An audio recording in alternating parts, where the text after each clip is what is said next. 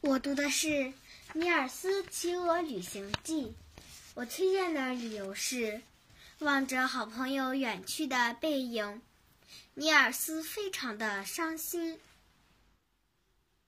告别大雁。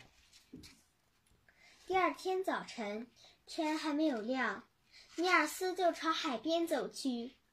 他本想叫着莫顿一起来，可是莫顿自从回到了家。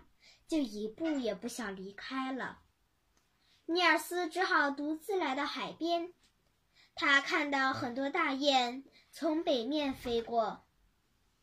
尼尔斯心想：“但愿阿卡他们别着急飞走，我想让他们知道我又变成人了。”这时候，一群大雁飞过来，是阿卡的雁群。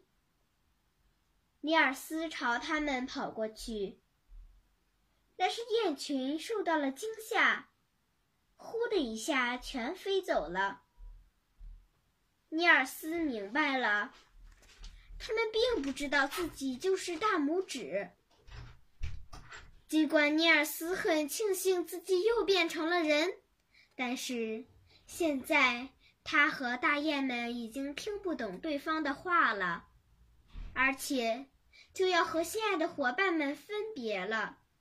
想到这些，尼尔斯伤心地坐在沙滩上，捂着脸哭了起来。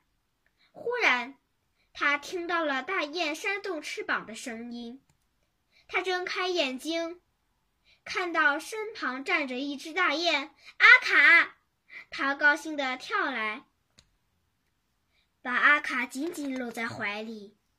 别的大雁也都围了上来，大声叫着，像是在为他祝贺呢。尼尔斯对着他们说话，感谢他们带他做了一次奇妙的旅行。过了一会儿，雁群就飞走了。尼尔斯站在那里，目送着他们远去，心里无限疗胀。似乎在盼望能够再一次变成一个名叫大拇指的小人儿，再跟随着雁群飞过陆地和海洋，遨游各地。